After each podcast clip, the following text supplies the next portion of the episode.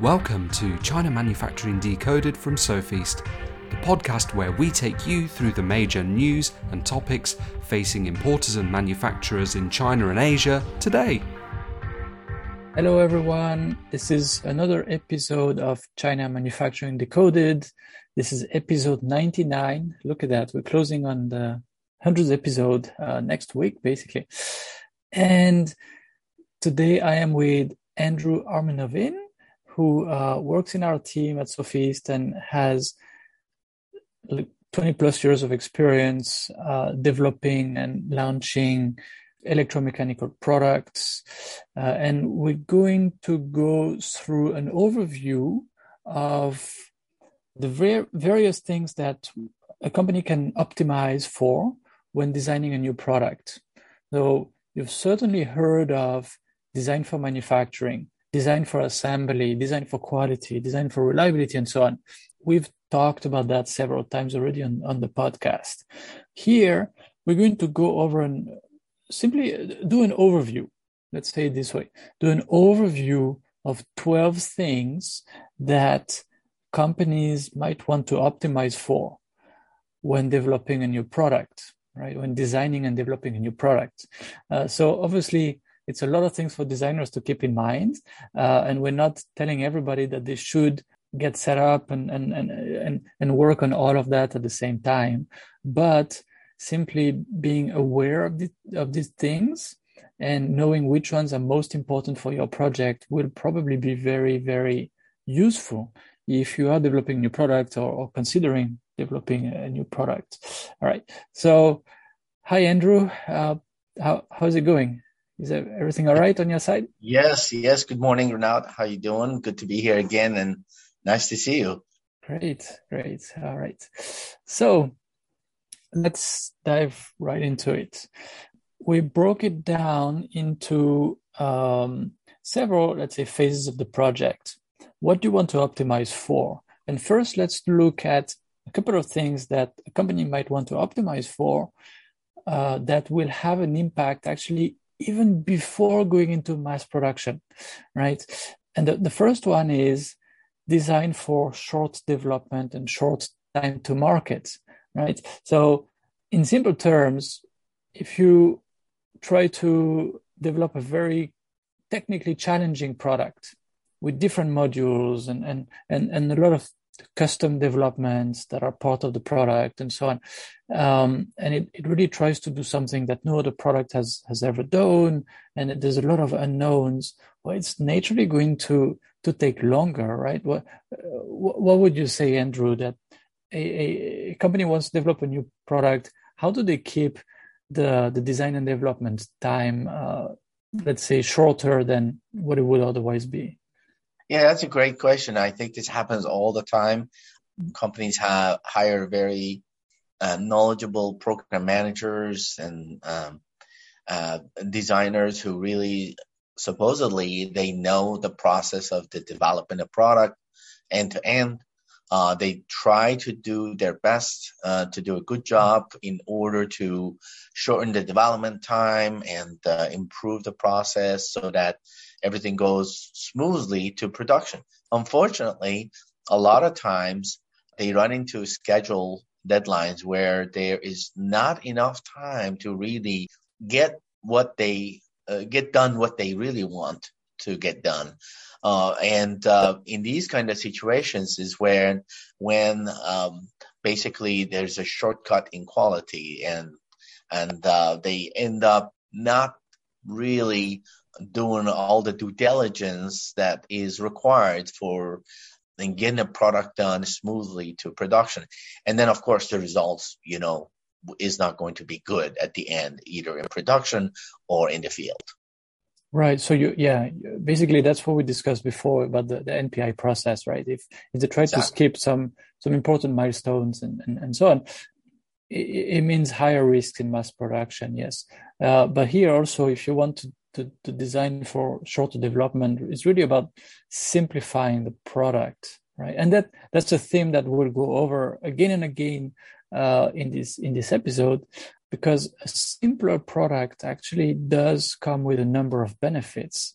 right? So it's it's obviously faster and cheaper to do the engineering design and put together the prototype, and it's probably you might need, let's say, three rounds of prototypes versus maybe nine rounds of prototypes, and and, and so on and so forth, right? Um, okay, the the second one is uh, designed for crowdfunding. So a lot of companies now develop uh, consumer goods, and they're okay to pay for the industrial design, pay for the the engineering design, uh, and so on. But before investing in tooling, before committing to a first mass production run, they want to test the market. And it's also so there's a number of benefits of that, right? You, you test the market, you get some feedback. If it works on Kickstarter or Indiegogo, okay, you really sort of launched, uh, you know, market traction wise. You you you you get some pre-sales, so that's great. That's uh, that that's cash that maybe you will you will need to invest in tooling and so on, and it forces you a crowdfunding campaign really forces you to put together a nice marketing content and really be very clear about who you target. And then actually very often go out there and do the um, do all of the the, the, the communication the, the, the advertising and so on that you need to do to spread the word. And so if it works for that campaign it you probably already qualified also the, the marketing channels to sell your product right so there's a lot of benefits and there's also some downsides about you know opening up and what you're doing before even you're on the market and so on. So there's, there's a lot of pros and cons, but a lot of companies go for that. So if they want to design for, for crowdfunding, what, what should they do, right? Certain types of products tend to do well on Kickstarter and Indiegogo. If you right. go on it like these days, you know, I don't know, in the past year, there were a lot of uh, electronic bikes, for example, e-bikes. Right. And, and there's certain categories like this that are a very good fit. And there's some other product categories that are not a very good fit. So you, you might first want to, to double check on your concept before going in, in, in, into that. And you, it has to have some kind of cool aspect to it or a smart aspect or something that, that really differentiates it uh, in a way that, that will look good on, on that kind of platform. And number three, if you design for crowdfunding, you really want to plan for, for that from the start to get to a, a prototype that really looks good as early as possible because this will really be instrumental in in your campaign so that that's yeah design for crowdfunding uh, let's go into the the next stages because we have 12 of them to to cover uh, yes let, let's get to the the aspects that you want to optimize for uh, that you know that will really allow you to reap benefits during production. And the two big ones, I'm going to spend a bit more time on these ones, are design for manufacturing and design for assembly. So yeah. maybe Andrew, can you can you walk us through uh, first DFM, D- design for manufacturing? What usually uh, does that entail? Well, design for manufacturing, DFM, and also design for assembly DFA. All of these are part of a DFX, Design for Excellence type of process. I think sometimes people think a little bit, overthink this whole process, but really what it is, is that you want to think of all the good things that you can actually do for your design so that your design is more reliable, more easy to manufacture, lesser problems, lesser returns, and basically all around is, you know, quality design. And, um, uh, and that's really what design for excellence is. You know, you want to make sure that, uh, for example, when we talk about this DFM, design for manufacturability, you want to make sure that the design that you have is going to be unique uh, in in terms of um, one way to manufacture and not have any kind of strange failures come up that you can't uh, figure out and fix. Uh, make sure all your suppliers of your parts are qualified, approved. Your parts have been analyzed and uh, um, by either component engineering and or you have reviewed the part data from your suppliers. Uh, you're making sure that your manufacturing equipment is all calibrated. Um, well tested and all ready to manufacture. Your team are uh, well trained. And so really it's all about excellence in all areas. Uh, you're making sure that, you know, once you run your pro- process in manufacturing, yeah, you, you have a, a, control plan, you have a, a you manage the process in, in such a way that you get great yields. And so all of these put together come up to be a DFX, uh, I mean, DFX for DFM, uh, meaning for uh, design for manufacturability. In the same way, DFA design for assembly, is actually part of the manufacturing as well. So it's an input to the whole manufacturing process. And so in order to be able to have a really good assembly line process, first of all, your assembly line itself has to be designed well so that uh, you don't have a human factor there where uh, operator comes to work uh, not feeling well and all of a sudden affects the whole reliability and quality of the line. You don't want that to happen. You don't want to have a situation where there's a lot of variability in going from one operator to another or or uh, impact of for example uh, not not enough jigs or automated process where uh, assembly and everything is all so much manual, so much variable. That is not going to help the assembly process in terms of DFA. So the whole purpose of the DFA is you want to make sure that the assembly is going to be mistake proof. Uh, the assembly line is going to be continuously, uh, in terms of qu- uh, quality and reliability, uh, going to be consistent, lesser va- variability uh, from one operator to another. And at the end, basically the product is is uh, excellent product ready to test and it's going to pass the final test.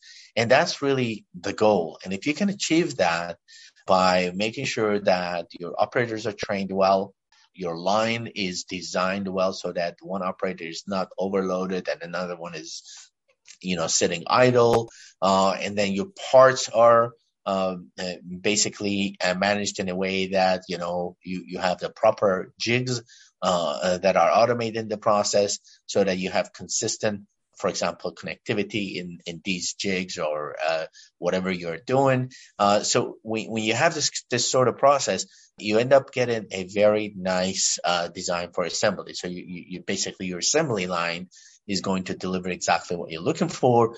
And eventually, if you have DFM in place too, then then you can look for uh, really good good yields. You, basically you, you're going to achieve those two goals. Right, right. So taking a step back, let's say I'm a product designer. I start to put together the the, the mechanical drawings and and I start to qualify some of the components and I start to think of, you know, what what needs to be custom designed versus maybe reusing something standard on the market. How, how does all of that affect me? Uh, because a lot of the things you said, um, often come a little bit later uh, and and that might that might be a mistake right? A lot of the things that we're saying here is that really from the start of the product design we should plan for the impact of what is designed on manufacturability assembly uh, you know, quality lead times and so on. So what what would be a few a few tips if if you had you know a few bullet points to to to give to to to a product designer what what would they have to to keep in mind?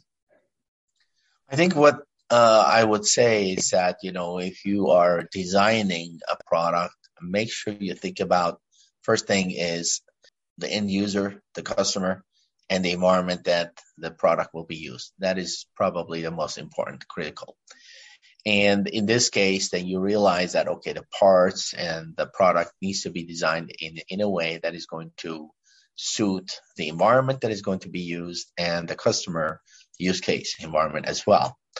Uh, once you've achieved that, and then the rest of it is how I'm going to design this, how I'm going to test it, and how am I going to manufacture it in such a way so that it will be an excellent product at the end. Mm.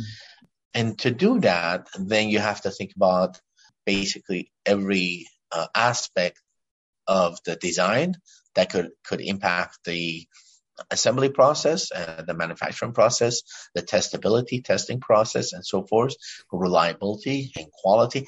Once you have thought about this and you have communicated with the cross-functional teams and come up with some kind of a maybe a checklist that said, okay, yeah, we did this, uh, we did this, and maybe you can do this, and and des- delegate it to the right teams, uh, the right tasks that need to be done to basically cover all aspects of the, for example, design for reliability, design for manufacturability, design for uh, assembly, design for testability. So once you have this kind of a uh, setup where you're making sure that every team does their own due diligence on their areas. You know, for example, designing designers that are designing for the assembly production, they know what they need to do so that their assembly line is mistake, mistake proof. You know, the reliability team says, okay, well, uh, I'm going to design a reliability test plan that is going to cover all aspects of the weird situation that the product could be used uh, in the field that I want to make sure we test it and you know cover those uh, areas. And and the same way in manufacturing you know um, they want to make sure that uh, all the equipment is manu- uh, that they need to use is all calibrated and all the uh, team members are all uh, trained well for doing what they're supposed to be doing.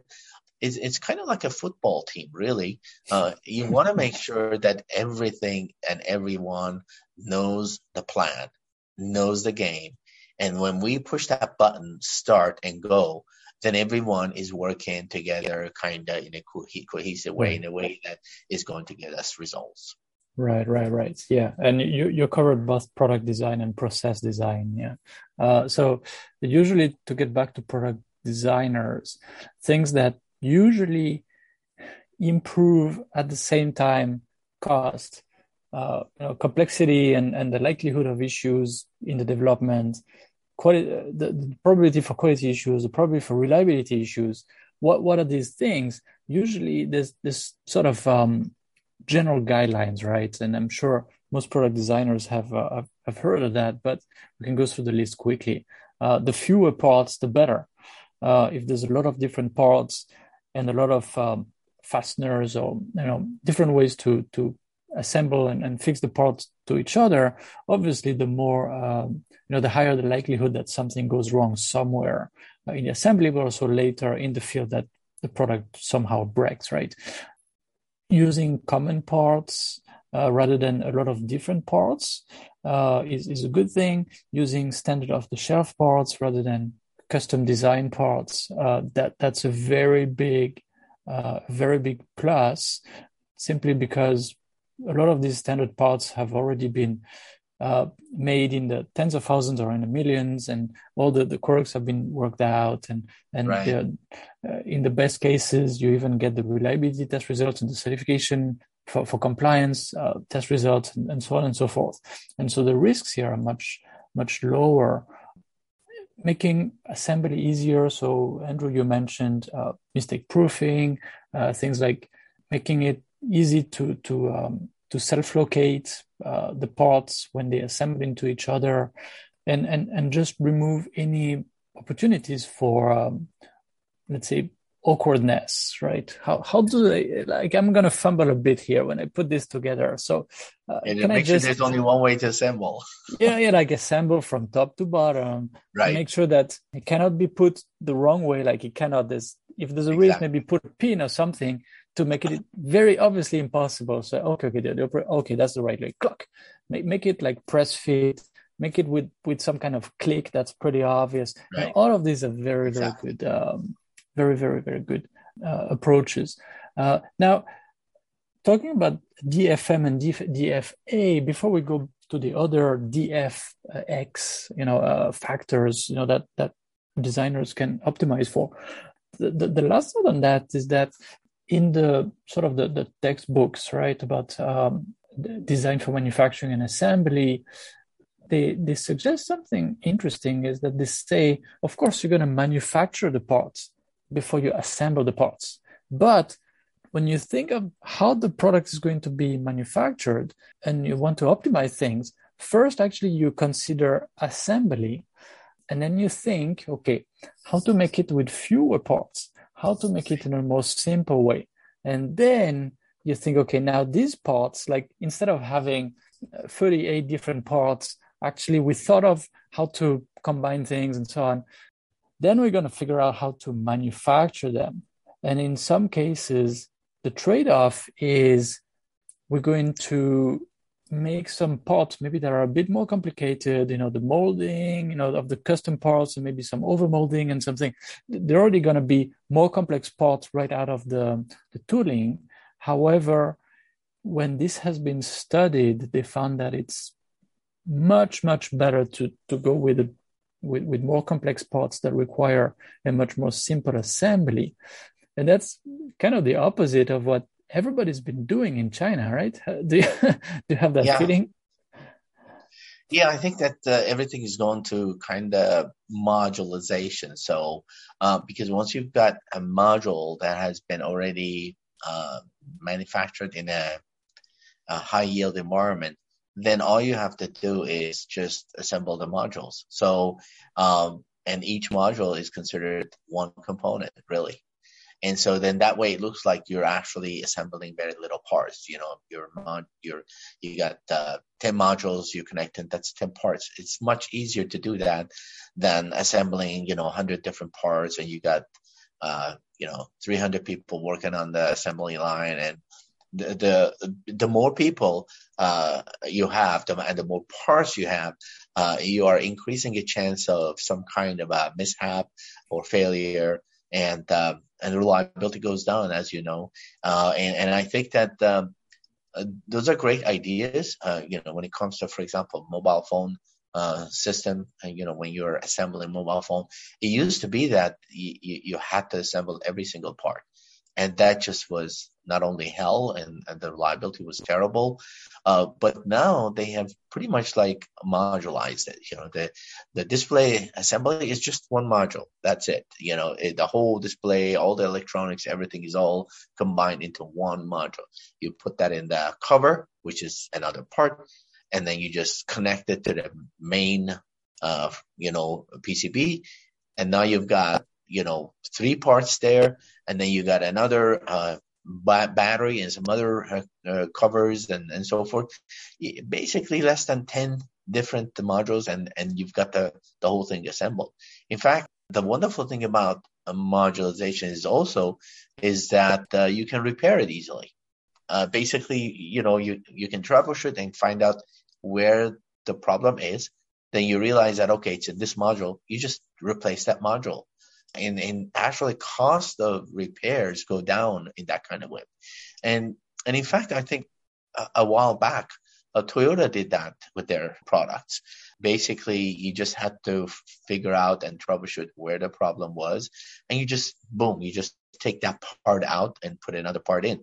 And that's why a lot of people loved Toyota because they could just do the repairs themselves. And, and so I think uh, go into that direction, and eventually everything is going to go to disposable, right? Uh, the price of mobile phone will go down uh, to a point that, I mean, if they let it, so that I'm not sure about uh, that. Yeah, ask Apple about that. I don't think it's going to happen so soon anyway. But yeah, I mean, uh, uh, eventually modularization is going to get to a point where you can just have maybe you know five pieces, and then you just have a very short assembly line for DFA. Um, a lot of the process is going to be automated and or it's going to be in a, in a way that uh, the manual assembly is not going to affect the reliability or quality. Right, all right. Yes. Um, so I was going to mention that electronic suppliers go the way automotive suppliers have been going. And then you mentioned Toyota. Uh, yeah, to- Toyota and Honda in, in starting in, in really in the 80s came out with very nicely engineered vehicles. And it took took the other companies, their competitors, you know, a bit more time to get into really good engineering. But yes, that that's really what they've been trying to do. I mean, it's not like they build their their own seats, for example. You know, they work with uh, Faurecia, or you know, there's, there's like two or three big suppliers that are really specialized in seats, and then they just take the seat and and and and then they have a way. Maybe they need a mechanical arm, uh, many kind of assist to put it clock into the vehicle uh, nicely without um, being too strenuous for the operator. But really, that that's all they do when it comes to the seats and to so many other parts of the you know the, the fittings inside the the, the, the car that they assemble, uh, definitely. Okay, so we touched on design for manufacturing, design for assembly, and we also touched on a number of other things. Uh, let, us touch on, touch on another big one, design for quality. So basically, all that we've been discussing with DFM and DFA really does help with quality, right? And when you, and I just want to go back to something you mentioned about modularization, is that these modules, a lot of the time, they're sort of standard. They can be reused on several, maybe several models of mobile phones, as you as you mentioned, or tablets, or or yes. or several cars of the same platform, right? So that's really the idea. You you want to to avoid too much customization, discovering too many issues with something new. You want to reuse something that has been tried and tested. Uh, is is that a big thing? Oh, that's a huge thing. I, I think what you mentioned is exactly, you know, uh, one of the biggest manufacturing discoveries. So basically, when you have modularized, then uh, you standardize as well. And then when you standardize, them, uh, the next mobile phone can actually use any one of these modules in order to do that. I mean, they, little by little, everything is going to be standardized uh, because when it's standardized, the price goes down, uh, the liabilities increases, and the development time decreases tremendously. So you basically, here it is, there's a product in the market that can do the Bluetooth and the Wi-Fi boom, you just, everything is all there. You just click it, put it in, and you're ready to go. Why would you want to design your own Wi- fi from scratch anymore? Uh, right? So, so it, it's all about that kind of, uh, the, the approach. So I, I, I, agree with you. I think that this whole modularization is, is driving standardization and eventually is really all uh, basically driving the effects. And uh, yes. um, as you mentioned, uh, when it comes to quality, uh, quality and reliability are the biggest part of the whole product. I mean, why would you make a product that is not going to be high quality? And why would you uh, make a product that's not going to last long in terms of operation? And that's the reliability part of it. So I think that uh, uh, when it comes to design for quality, there are so many aspects that needs to be taken into account. So maybe you can mention a few of them and then we can discuss that. So things that we've mentioned before, such as using fewer parts, uh, fewer fasteners, uh, making assembly easier, mistake proofing the assembly operations, and so on. All of that goes directly into uh, better quality. And I think that's rather uh, rather obvious. Also, when you do design for manufacturing, you wonder, okay, can we make that at the required quality level? You know, the, very often I, mean, I, notice designers are kind of surprised. So, you know, they come to us and the most common example, it, it comes up like at least once a month is I want to have this metal piece, uh, metal part, and I want it to be, I want the surface to be anodized. like, okay, and it's going to be relatively high volume. So let's do casting. You know, let's die cast this piece of aluminum, for example and then okay and then you you know it's going to be porous. It's not going to be great with anodizing. You know there's going to be an issue here right? The yield is going to be low meaning that there's going to be a lot of defects probably right? So maybe that's something we need to to step back a bit and reconsider and maybe change the the, the kind of finishing maybe change the process to get something closer to what you want right? And and and there's a lot of these um these trade-offs that that come up and the, the earlier you you think about them the, yeah the fewer issues and the more straightforward your development process right? I'm sure you've seen a lot of cases like that too. Absolutely absolutely. I, th- I think that uh, you know uh, exactly what you said you know dfa DFA and, and, and the fact that you're mistake proof, all of those contribute to quality. Uh, but also the procedures and processes, training uh, the teams and making sure everyone understands what they're supposed to be doing is also part of that quality as well. You know, inspection uh, process, an auditing process, uh, qualifying the suppliers, for example, and and making sure that the parts that you receive from your suppliers are tested and qualified before you put it in your process. So assurance of knowing what you're doing is important because uh, if you have doubts whether this part has been tested or not, boy, that that that could throw a wrench in your whole design. Uh, yeah, I mean, just simple things like that, just a doubt. Uh, so it's it's very important that uh, uh, you know, as a checklist uh, on the quality side, you you're checking with your team and you're saying, hey, you know, you're designing this. Have you checked if the supplier is a qualified supplier? Uh, who's using it? Who, who, are their customers? Have you been to their uh, factory and audited them? Are they capable of uh, producing the volumes that we're looking for? Are they? Do they have qualified test teams?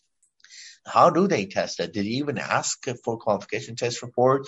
I mean, simple questions from quality manager uh, from the team in the team meetings uh, really generates huge amount of um, discussions around uh, what needs to be done because a lot of times especially engineering teams are so busy uh, with their designs and and um, uh, schedules they really don't even think about quality uh, okay. and i and i mean this is the true thing it happens all the time that's why you have a quality manager to kind of as a re- reminder of the team that you have to do this because if you don't we're going to be in you know in big trouble so yes. I, I think that uh, uh, you know a lot of times some companies you know at least in the past uh, have overlooked quality especially like brand new companies that they they're just like you know uh, startups and so forth. Um, they don't even hire quality teams or reliability right, right, for right. A, quite a while, right? You know yeah, that. It, but I think it's a huge mistake. In fact, quality and reliability teams should be in right up front. Why? Because the impact of them, if they're not there, will show in the field later. And this has happened all the time. Next thing you know, uh, after two years, you know, the startups are hiring quality director. Why? What happened? Well, we have shipped several products and we have all kinds of issues in the field and we don't know how to fix it. Well, if you hired me way up front, then I you wouldn't have this problem. yeah, right, right. Better better late than never. I mean, but if you do it earlier, it's gonna save you a lot of money. Yes, and and this is really about design because the, who picks the component suppliers typically is the designers and they need to at least ask the right questions to see yes. the difference between a supplier that will deliver them 10 parts that will make their prototype work versus a supplier that, that will deliver 10,000 parts right. with with high quality is is very very different very different yeah, absolutely yeah. packaging i was going to skip that one but it's it, it's a simple one but one that also people tend to forget is they say okay we're going to to ship this yeah e-commerce you know whatever. And then we, we've had a project i remember where um, they they were doing all their cost calculations. They say okay and we're going to send this with a fedex uh, standard package and da, da, da. okay it works. And then they started to design the thing and uh, and then they they they noticed oh actually it's going to be heavier or, or too large i forget for the standard package. So we're going to get to that other package. Oh, and now the whole thing crumbles. The whole economic model crumbles. Now what do we do? And they they figure out they, you know, they had to go back and redesign the whole thing, or they would never make money on their product. Right. Um, so packaging is, is is quite um, quite important. And I think we don't need to cover that in depth, but it's something that people need to to to, to plan for. So at least have a plan for it uh, and, and, and verify uh, the plan, the assumptions. Let's, yeah, I totally agree. I, I, I'll, you know, I just want to make a small point, point on the packaging. I think packaging is, is very, very important from a few points of view. In the eye of the customer, sometimes the packaging might mean uh, brand reliability, brand uh, quality, and or brand reputation. You know, you you get a, a highly reputable brand, you're expecting that you're going to get a really good uh, package that looks nice, looks beautiful, contains the product in a way that is safe, and that is going to hold the product safe and high quality and uh, high reliability through the whole transportation, through different kind of environments that this, this packaging is going through. And at the end is going to make it to the hands of the user intact with no failures to the product or damages to the, to the package. I think that, um, of course, as you know, you can overdo the packaging, you know, uh, something that really doesn't need to be that expensive. You don't need to package it, you know, in heavy duty expensive stuff, but at the same time, uh, you you have to balance it, and that balance is the trick. Yes, yes, yes, yeah. Just to summarize on, on packaging, I think the there's like the outer packaging doesn't really matter in terms of impression, but the unit packaging is really part of the product. It's really part of the experience of I unpack yes. it and I, I take the product out and everything. And there's more and more brands like Apple and others that, that really pay a lot of attention to that. And the, the key objectives usually are protect the product, make sure there's a nice experience, exactly. and uh, and and at the same time balance it with the the costs of uh, of shipments, right? Or, exactly. courier uh, for e-commerce. Yeah. Okay. Right. Okay. Let's go into yeah the, the elements that really come up after the sale when the users have the product in their hands right design for reliability and design for maintainability and you touched on that earlier so you you say that a designer should really first think of the the use case the user scenario and the, the use environment like who's going to use it where, how, is it going to be outside, inside, is it going to be what temperature, is it going to be, blah, blah, blah, right? And in, let's say in big companies, would they typically start to put together some kind of risk analysis in a little bit of a formal manner? Or how, how would they handle that? Yeah, it's a, it's a good question because I, I think that it depends on, on the type of uh, company they are. For example, uh, big military contractors uh, or big companies that they have very heavy duty product that needs to be high reliable highly reliable. Uh, those companies definitely think about reliability and quality and they try to start up immediately right uh, with with the thinking about design for reliability. You know for example they already have like a car fact car companies you know they they already know or think about for example right up right from the start uh, what kind of a life they want for the for their product and product liability life, for example, 10 years, 30 years, and so forth. And and then uh, they definitely have an experienced reliability engineering team that actually starts working on concepts of the reliability philosophy and even the theoretical reliability in terms of analyzing the life of the product, trying to design uh, for reliability right from the start, working with the design team and making sure the design team really understands what the end product should look like, how it should fare in the environment and in the hands of the user, and uh, how um, you should think about every aspect of the reliability in the design at the early stages of the design. And then usually in startups and so forth, as, as I mentioned, sometimes they forget about it at the beginning, but then soon they realize that, okay, that we, we really need to get into this. And maybe at least uh, right after the prototype, they start thinking, okay, how can we make this product more reliable? And they realize that, okay, they had some components from suppliers that are not reliable uh, suppliers. Uh, they can't meet the uh, the long term goals of the design in terms of reliability life, in terms of reliability, uh, you know, uh, let's say environments that they, they have to go, temperature uh, variations, and so forth. So they quickly start looking for uh, suppliers that can meet those uh, requirements. And and so uh, when it comes to design for reliability, I think that majority of the teams need to uh, let's say at least in the development team, you know, they they need to be aware of, as you said, the use case, uh, the field uh, uh use case, and uh, the customers, as well as uh, the environment that the, the product is going to be used. And then, with the help of reliability team, they need to choose suppliers that can meet those reliability goals, components that can meet those reliability goals, and then a design for reliability process that they have to take into account to make sure that the design itself is going to meet the reliability goals. And then so once you think about it, and I when I mean like when I say design design for reliability goals, for example, um, they might have to uh, do a part count or uh, some kind of liability allocation or perhaps uh, Weibull analysis on the parts, on the design itself, and or do uh, some, uh, for example, um, using the software and so forth, you can come up with some kind of MP, MTBF analysis. At least it's an estimate.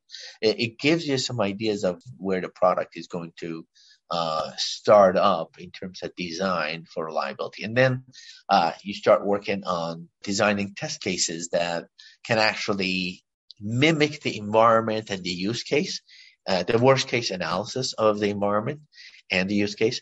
And then in this case, you are going to be able to uh, detect and maybe even predict and or uh, find early defects that could happen.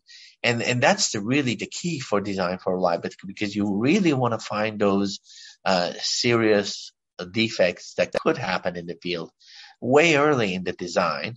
And once you find it, for example, in the, in the EVT, DVT, then you have fixed it. And once you fixed it, you're not going to see those in the field again. But most often what happens is that I think definitely one of these things happens. Uh, either you have an not so much experienced reliability team that they don't design a a test case that can actually find the issues. Uh, for example, the test case could be loose, too loose, uh, and uh, basically it passes everything. That's not good. Uh, and or you could have completely the reverse side. You you have a test case that it fails everything, and and uh, it's, it's it's almost like a test of failure, and that's not good. So a hmm. good experienced reliability engineer knows exactly where the fine line is, where it meets uh, the operational goals, but at the same time has a design uh, has a reliability margin so that it it actually doesn't go all the way to test of failure, but it uh, make sure the product is uh, tested for that unusual uh, environment and or uh, use case. Right. And just to make sure people uh, get it, when you say the reliability objectives, it might be something like when used in these circumstances by this type of people, that many times per week, for example, it will last, you know, it, it will not fail for the first three years, you know, uh, 95% of the time. Right. That is wonderful. I'm glad so you, you mentioned that because that, that is, that is one, one of the fundamental, uh, ways of creating that test case. And, uh, yeah. I think a keyboard is a very good example of that. You know, someone who's using a keyboard in the office versus someone who's using a keyboard for gaming. Uh, yes, know, quite different. quite different yes. right? Banging on the keys and uh, using it for a longer period of times versus someone who's just sitting nicely and and uh, you know very safely. So I think um, what you what you mentioned is an excellent example of how you create test cases that meets the right uh, use case environment, and then all of these, a combination of all of these really come up to be DFX for reliability DFR. DFR. And in, t- in terms of the design, you want to make sure that, for example, if it's a mobile phone, uh, the design team understands that, you know, this thing is going to fall. And how do I protect the display from breaking when it falls? Right, because it, it's all about fitting back to the, the, the, the, product design and seeing, okay, maybe we picked the wrong component here.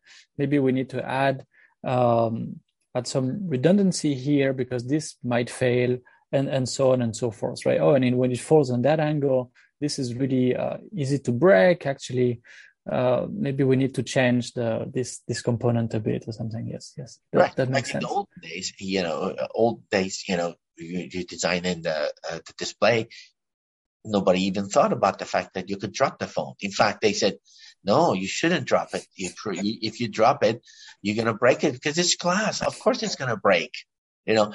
Uh, but then when you started thinking about design for reliability, you said, no, well, uh, is there something we can do to pre- prevent the glass from breaking? How about creating some kind of an edge to protect the glass and so forth? And so this way of thinking it started uh, making the design think, oh, maybe maybe we should do that. Let's see what happens. And then they realized that really improved the uh, the reliability just on on that one little design improvement. And then they started uh, working on another, and another, and so on. And so, really, design for reliability means how can I think of ways to improve the design so that is the so when for example, the product is being dropped or, you know, uh, water splash on it. How can I make it more uh, reliable so that it can still work after a small splash of water, for example? Right, right, right. Absolutely. Let's go in. We still have three to cover, so I'm going to go a little bit uh, faster on them. Let's go over design for maintainability. So simple example is, you know, if you drive a car, you can do an oil check from time to time, and it's really not that complicated to see if there's, you know, insufficient oil or if it's between the two bars, basically, uh, right. right? So that that's really a, um, a simple, simple, uh, simply, or the self-diagnostic also of the car, right? You have some, uh, some, some, some lights that will pop up and alert you. There's a lot of ways that this can be done, uh, but also maintainability is also about making it easy to to replace. So what you mentioned about the modules, of course, if you have you were talking about a phone or, or a tablet or something, well, the, the people if the people already have that module in stock, it's not that complicated to remove the old one to put the new one. Boom, quick test does it work and and and go ahead, right? It, that that's in a nutshell. That's the idea, isn't it? It is. I, maintainability, of course, is part of reliability as well, you know, because, uh, you know, you've got heavy equipment or heavy electronics that you, you know, you, you, need to make sure that they are going to uh, maintain the functionality and the same quality and reliability in terms of function uh, and, and, maintain it for the years to come. And uh, I think you're right. Um, automobile is a perfect example of how uh, they have put in uh, signals, for example, uh, how frequently you need to change the oil and and um, you, you, need to change the belts, for example, and so forth. Uh, I think um, the same way that you can do that, you can do some of that or similar things in, um, for example, I think I'm not sure which one. I think it's Apple iPhone that checks the health of the battery, and it actually allows you to know that the battery uh, is time to change and replace. If you don't, then you, you could have not only a dangerous environment situation where the battery can explode, but also more frequently, uh, you're not going to have much battery to work with. You know, you, yeah. it's going to tell you you only have 50% battery, but in reality you have like 10 minutes of battery as opposed to 50%. So, so I think that little by little, some of those things are being um, implemented in the electronics. Uh, for example, now we have electronic diagnostic systems so that it does a diagnostic test. And these diagnostic tests will actually tell you basically about the health of the every component, uh, every module. Uh, you know, mm. it will tell you if your uh, display is working okay, if your uh, keyboard is working okay, for example, um, you know, battery working okay, mm-hmm. and so on. And I think that eventually, um, maintainability uh, is going to be part of the whole reliability. And I think it already is, but I think that uh, it's going to be more and more uh, where the softwares are improving and there'll be more of a diagnostic type of system built in already. Yeah, definitely. Since it also helps definitely with quality because it makes it easier to test automatically the product. Uh, so during, let's say, during manufacturing and manufacturing, and also in the field, we send an alert when something is not working. It's really uh, two birds with one stone here. Uh, yeah. And maintainability is going to be more and more important for electrical products in general because there are different regulations coming up, uh, going to force the, the, you know companies to design products that can be repaired is the right for repairability right so that we're gonna we're certainly going to talk about that uh, further uh, in in the future. And then the the last three i'm just going to go through them quickly. Uh, design for ease of use and ergonomics. Of course obviously you want to make sure you, you want to get feedback from users uh, relatively early and you want to put it in their hands and you want to see how how it works because if it's not user friendly not ergonomic well th- there's going to be there's going to be obviously uh, issues and another one is designed for fewer skus so that that's a mistake that we we noticed with several of our clients is that they want to have product and then it's got to be you know three sizes times uh, two colors, and then you start to have a lot of SKUs. But then actually, hey, guys, wait a minute. What, it doesn't really make much sense. Uh, you're going to have a lot of inventory to manage. You, you, you, you don't know yet which ones will sell better, or you have to do a bit more market research and you need to really focus right. on just maybe one size, one color to start. And then after that, you will see what people if people ask for maybe bigger or, or smaller than maybe second size and and so on but really don't go too too uh, too deep into that and then the last one is designed for sustainability or let's say getting closer to sustainability that's also a trend right. uh, people uh, we, we get asked more and more often how can we use some something else maybe some kind of bioplastic or some other materials that can be biodegradable. Um, but that's not really sustainable. But maybe some others that that that are very very easy to recycle without losing any of it of the material um, integrity and, and, and properties and everything uh, once they're recycled. Uh, th- there's a lot of things about around that. I'm not going to go into this in, in detail, but that that's another one of these mega trends. So we, we we're just under an hour here, so I think it's it's time to to to uh, to to close the the episode. So we went through 12 objectives that uh, product designers can optimize for. And really, the big ones where we spent the most time were uh, design for manufacturing and assembly, design for reliability, design for quality. Because right. this really, um, you, you really can't go uh, into manufacturing without these uh, if you want to if you at least want to get your product made at an acceptable cost without too many bad surprises. And if you don't want to to die because of the cost of returns complaints warranties loss of reputation and so on this is really the let's say the, the basics if you if you want to to get to market and survive and make some money right? The question is how to implement this, and I think that a lot of companies uh, really don't know how, uh, and or they get confused, or they they start thinking it's going to take too much time. So the best way to do it is to designate a uh, program manager who's actually managing the whole project uh, program, and then uh, put them to work with a quality manager together. Together, they need to implement check sheet for every one of these uh, DFXs. So, for example, for reliability team, all right, go ahead and give me all the things that you could do for design for reliability. So they'll come up with a bunch of ideas. And then what will really happen is that design for reliability team is actually um, given some of those uh, important tasks for the designers and some of them they take it themselves. Design for assembly, design team is given it to manufacturing and some of it they mm-hmm. design it themselves, but someone has to manage. And that will be the uh, PM and quality where they want to check everybody, make sure that, okay, there were goals and uh, set for assembly. Are they done? Are they ready for uh, the next step and so forth? And tracking of these uh, tasks has to be done by the PM. Yeah, no, that yeah, that that's really how uh, agreed. Yes, that that's how it works usually when it works well. Uh, and one last thing, how does it get done? Well, go where there's expertise and ask for reviews of the design.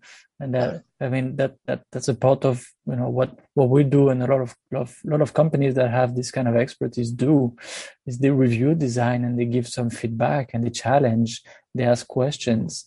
And uh, and and that's really what helps make the the designs uh, much yeah much better makes helps make much much better products so yeah on on that note uh, thanks so much andrew that was a great one a lot of actionable content quite educational so i think uh, i think i think it was a great one and uh, thanks everybody for listening and we'll be back next week for episode 100. Can you believe it? All right. Thanks, everybody. Thanks again for listening to this podcast brought to you by the Sofeast Group.